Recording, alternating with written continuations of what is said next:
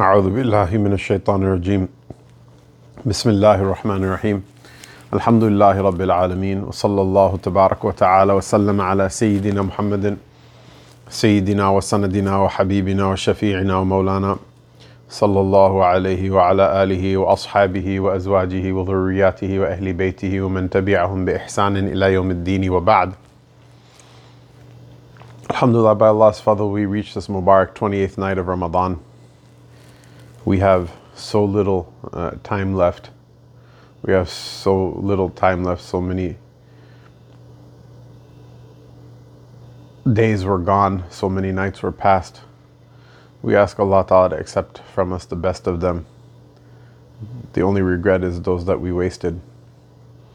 Allah subhanahu wa ta'ala accept from us, not because of who we are, but because of who He is. The Akram al Akrameen al Arham al Rahimin, the most generous of the generous, and the most merciful of the merciful. Ameen. Allahumma innaka afuun tuhibbul afwa fa'afu anni.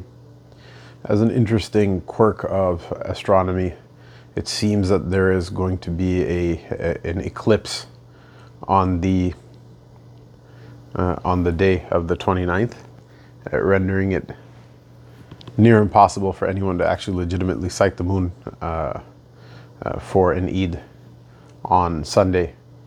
Uh, but of course, we don't say anything for certain until the window for the moon sighting has passed and nobody has seen the moon. And uh, now's not a time or a place in this particular talk to get into the, the politics of moon sighting or whatever.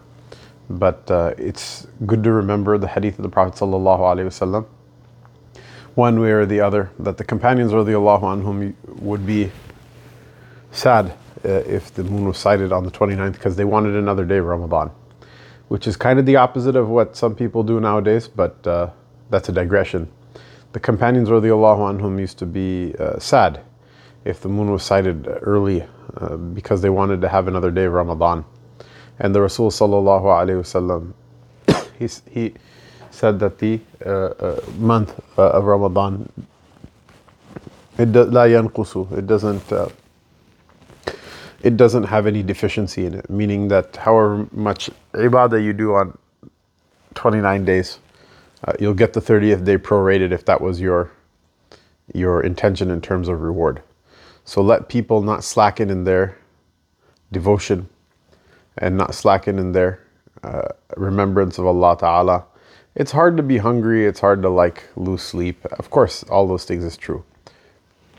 But in so many ways, Ramadan is so beautiful that it's a time that the Ummah is united uh, to remember Allah Ta'ala, even the evil ones amongst us. We uh, uh, have a little bit of shame and cut back our evil a little bit.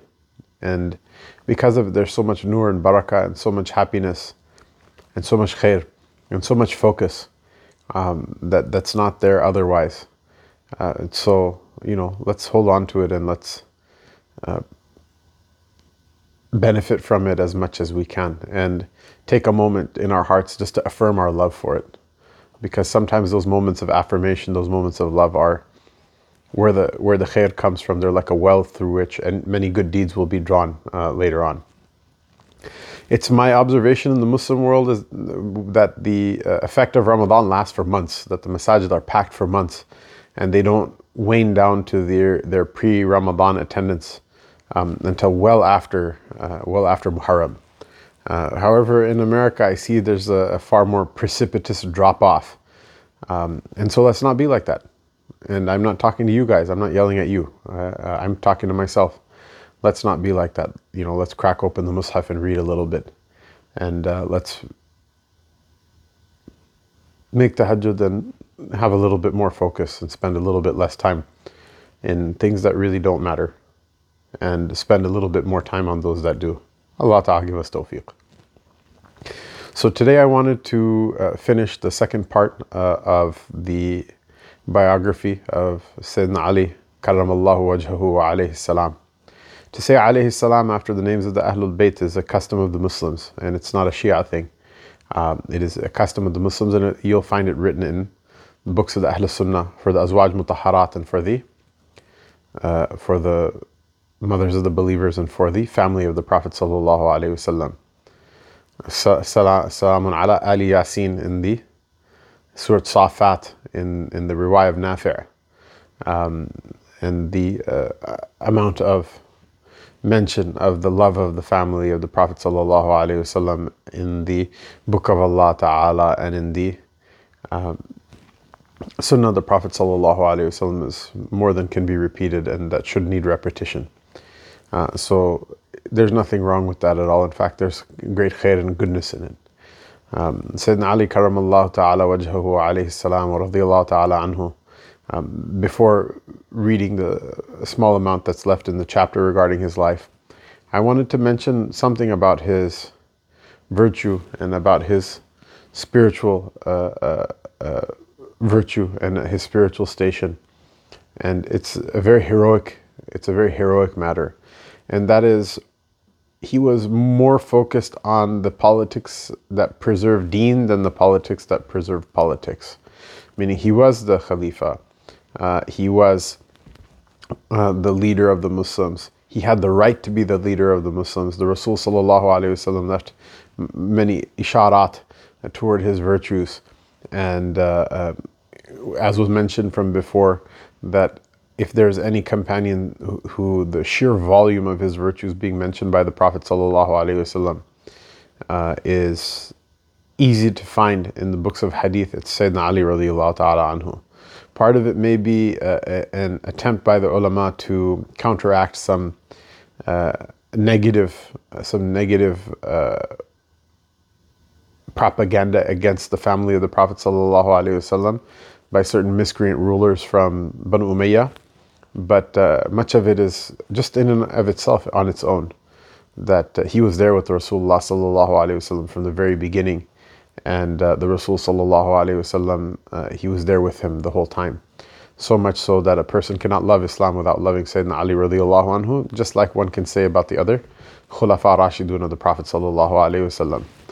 Um, and because of his qarabat of the Prophet wasallam, because the intersection of his uh, suhbah and his being from the Rasul wasallam's family, and being the the, the one through whom the Rasul Wasallam's lineage is preserved as well.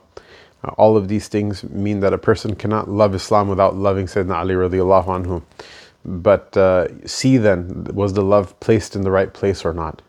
And uh, you see from his heroic virtues that his reign was not a reign of focus. Um, like the reigns of Sayyidina Abu Bakr and Sayyidina Umar, and much of the reign of Sayyidina Uthman ta'ala anhu was. Rather, it was a time of tumult. It was a time when parts of the empire were in full rebellion. It was a time when those uh, sabiqun and awwalun from the muhajirun and the ansar, the, the outstripping uh, first uh, grade and first line and first generation uh, from the uh, people who immigrated in the path of Allah Ta'ala and established Medina Munawwara as well as their hosts, that they had mostly gone and passed from this world. And those who were left were kind of second-rate people, um, many of whom whose spiritual tarbiyah, whose the process of their uh, of their spiritual upbringing and rectification was incomplete or of, an, of a, a nature inferior to those who came before them, and uh, whose ulterior motives made work very difficult uh, for people that in that climate uh, others made politically astute moves that solidified their rule and that solidified their grip on power. Whereas Sayyidina Ali radiallahu ta'ala whom he made astute moves which solidified Islam uh, as a religion.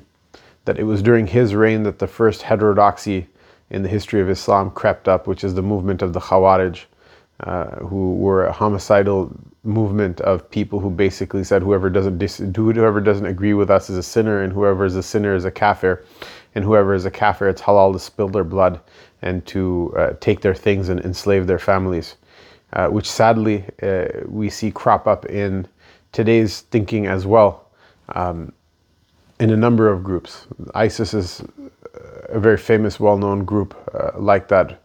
May Allah Ta'ala forgive the sins and raise the rank of anyone who fights them and opposes them in word and deed. Ameen. But there are a number of groups that are like that. The difference between them and ISIS is just an issue of means.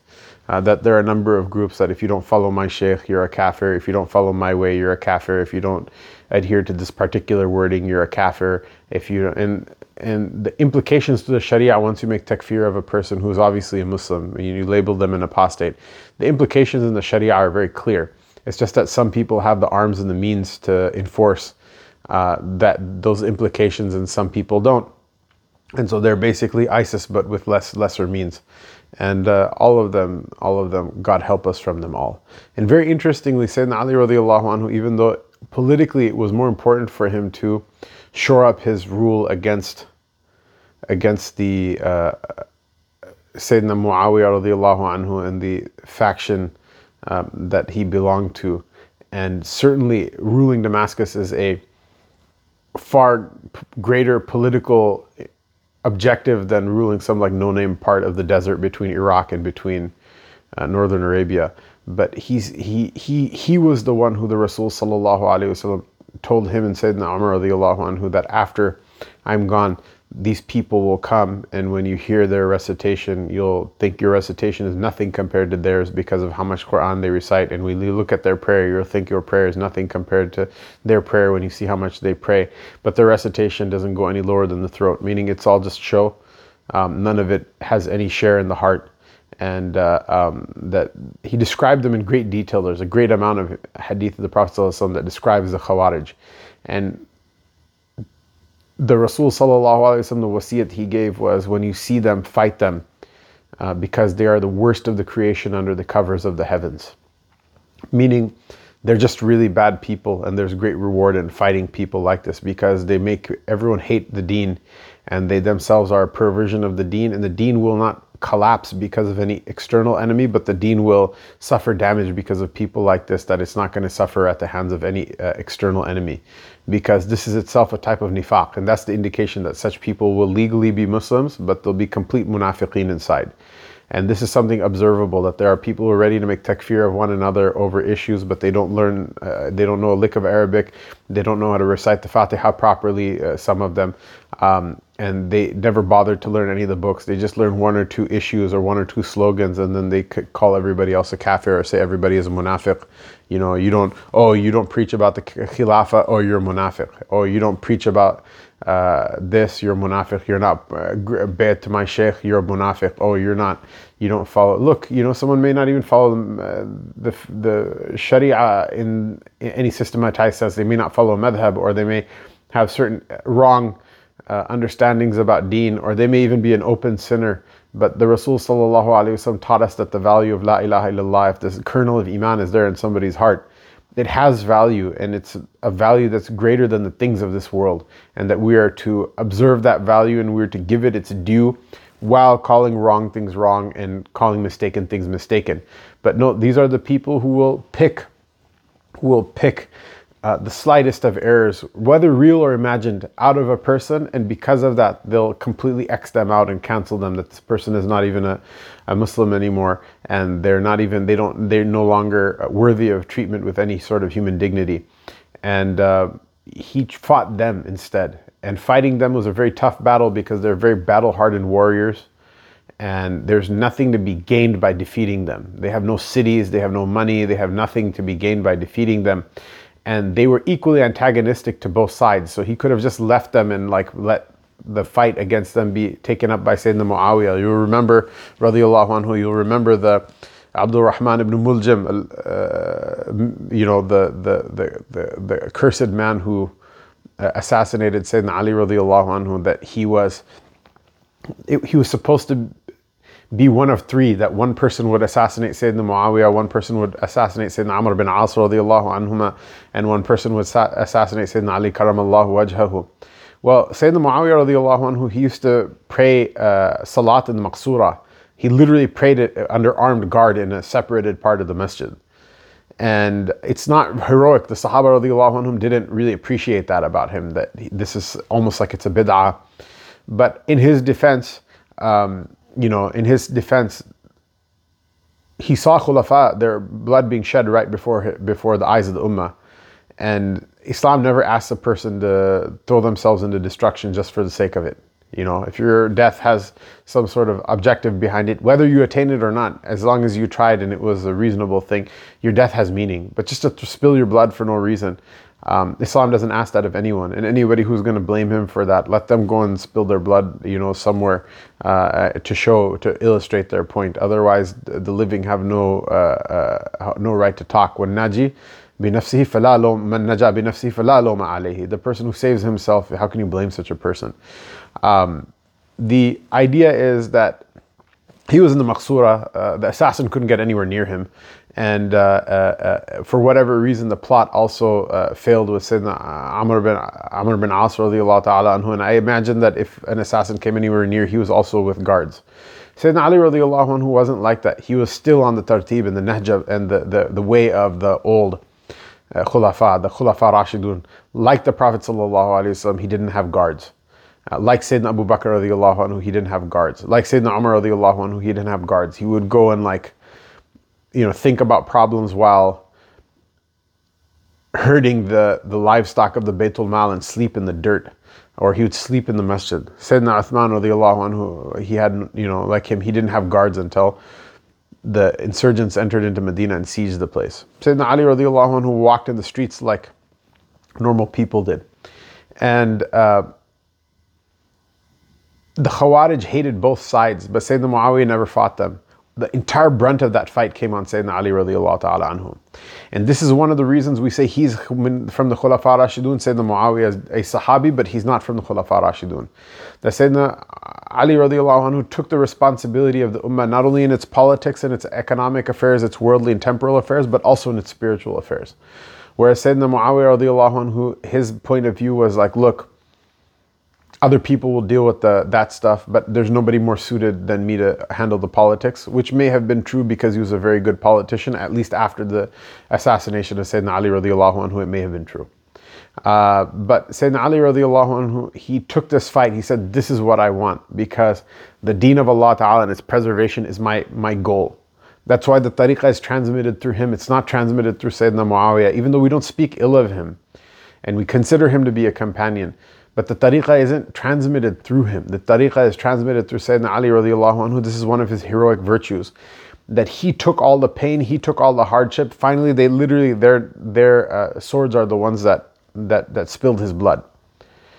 And one might say this is politically untenable and this is politically unwise and this is politically blah, blah, blah, whatever, whatever. But to Sayyidina Ali, that's what he's here for, radiallahu anhu. He was you know, he grew up in the house of the Prophet ﷺ. He wasn't there to see the deen being wasted. Think about that in our time, in our age. People raising money f- for their organizations saying it's zakat eligible and it's not zakat eligible. People motivating and pumping people up in their talks with side stories that have nothing to do with the deen.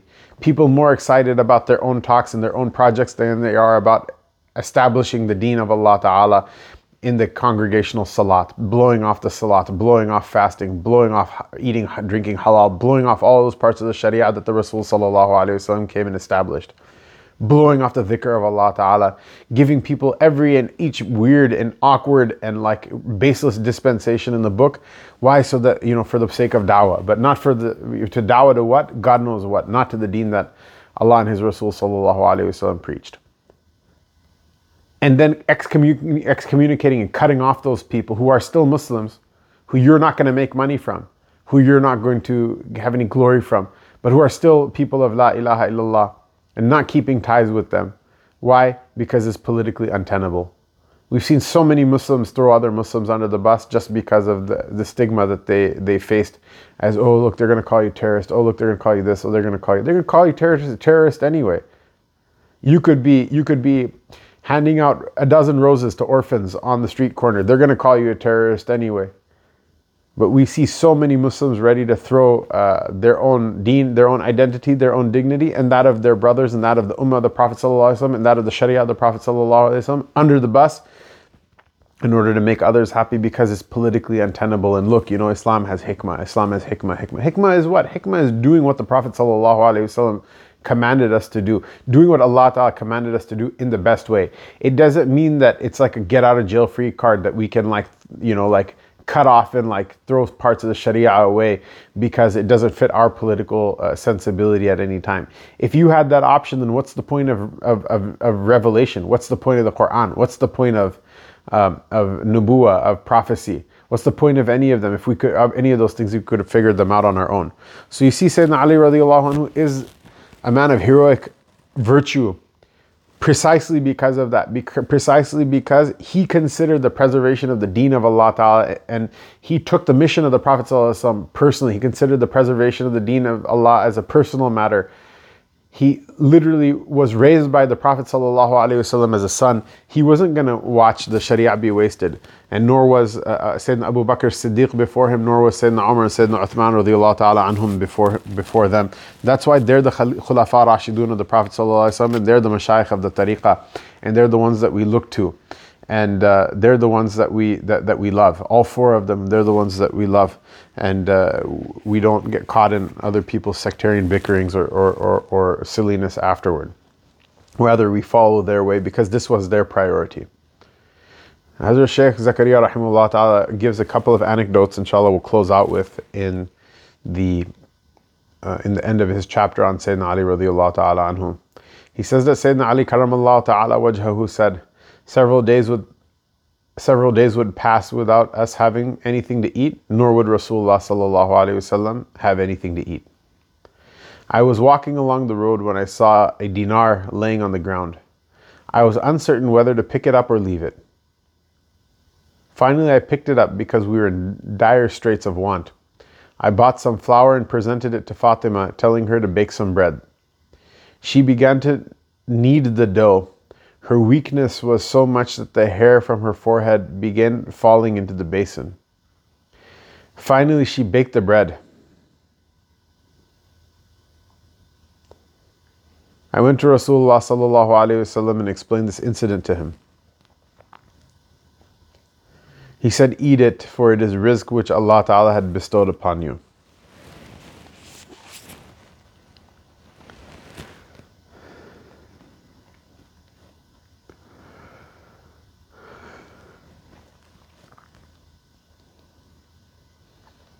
Sayyidina Ali radiallahu anhu said, several days would pass without, without us having anything to eat, nor would Rasulullah sallallahu alaihi wasallam have anything to eat. I was walking along the road when I saw a dinar laying on the ground. I was uncertain whether to pick it up or leave it. Finally, I picked it up as we were in dire straits of want. I bought some flour and presented it to Fatima, the daughter of the Rasul sallallahu asking her to make some bread. She began to knead the dough. Her weakness was so much that the hair from her forehead was drooping into the basin. It was falling into the basin. Finally, she baked the, baked the bread. I went to Rasulullah and explained the incident to him. And he said, "Eat it for it is rizq which Allah has bestowed you.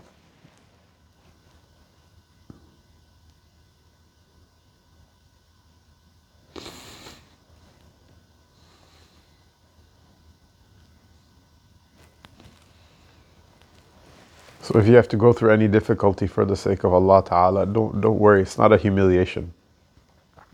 There's khair and honor and dignity in it, inshallah. A day will come, it will look real good, inshallah. A day will come, you'll be proud of it. People will wish I had a deed like that as well.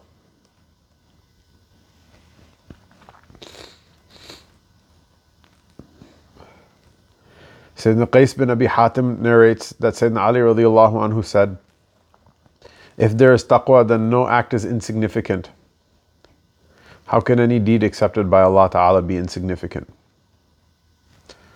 Allah Ta'ala says in His book, إِنَّمَا يَتَقَبَّلُ اللَّهُ مِنَ الْمُتَّقِينَ Allah Ta'ala accepts from no one except for the one who fears Him, who has taqwa, who has fear of Him.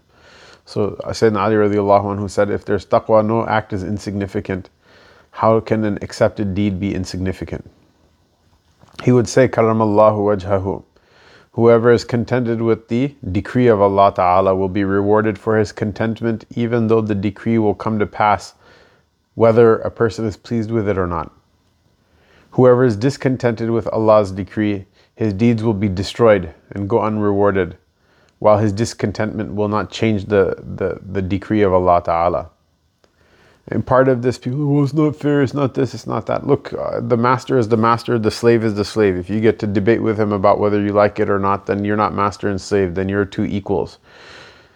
Then you're two peers. If you're peers with Allah Ta'ala, then go make your own Jannah and save yourself from the hellfire. Go ahead and start preparing. Maybe you start working out, maybe you hit the gym, you know, start uh, eating less carbs and, uh, you know, eat more protein and, and I don't know, like, start eating kale and uh, I don't know, have some superfoods and nutrients, and you start raising money and start up an incubator and get uh, you know Silicon Valley funding and R and D and get an education and whatever. You do all these things, you know that people are doing. Maybe you'll be able to figure out this issue.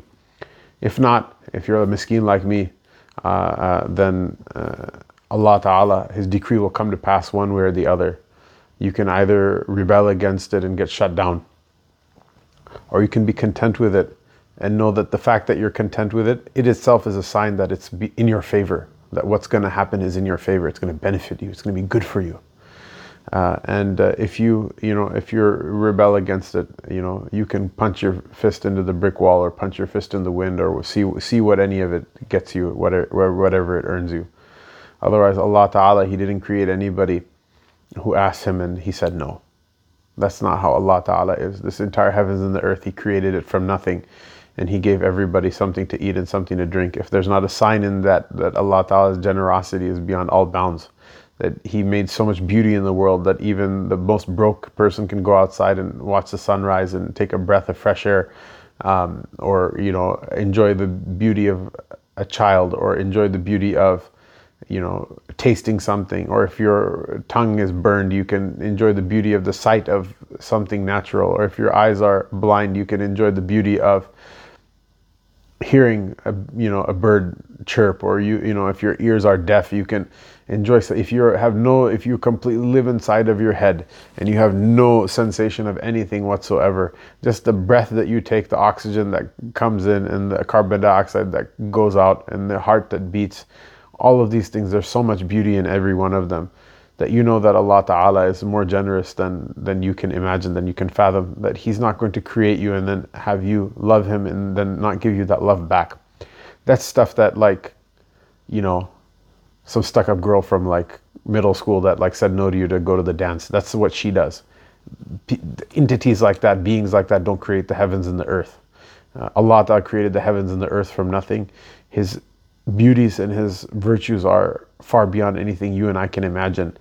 And uh, Allah Ta'ala is not like that. That's not what Allah Ta'ala is like. Rather, if you love Him, uh, He gives you a love back that uh, no comparison between the two can ever be made. Sayyidina Ali radiallahu ta'ala who said that the world is carrion. World is carrion like a dead animal, like a carcass sitting in the in the in, in the wild from an animal that just died. Sayyidina Ali radiallahu anhu said the world is carrion and its lovers are dogs. Because that's what happens, like wild dogs, jackals, they eat carcasses that are laying by the wayside. He said that the world is carrion and its lovers are dogs. Whoever loves to take anything from this world should therefore spend time with dogs. It's very creepy how how much foresight there was in this. Allah protect us from being from being dog lovers. Inshallah, it's okay. You don't have to like curse a dog when you see it. But I'm saying this kind of weird relationship people have with dogs. Uh, it is it is really bizarre. It is really bizarre. And whoever has this lust for the dunya, God help us. God help us from the jackals and the hyenas of this world. Explaining this statement, uh, Allama Sha'rani rahimahullah ta'ala said that the meaning of the world in this context is uh, in reference to those things that are in excess of one's needs. Sayyidina Ali karamallahu wajhahu narrates that once Rasulullah sallallahu wasallam explained to me, O Ali, regarding you, two groups will be destroyed.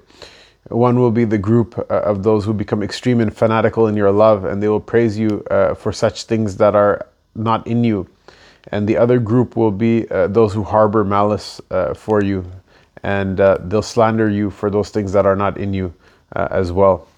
Allah Ta'ala give us the, the love of Him and the love of his Rasul sallallahu alaihi wasallam and the love of the companions and the family and the wives of the Rasul sallallahu alaihi wasallam and the love of the ulama who are their successors and the mashayikh and the salihin who carry inside of their hearts some part of His Mubarak Hal sallallahu alayhi wasallam.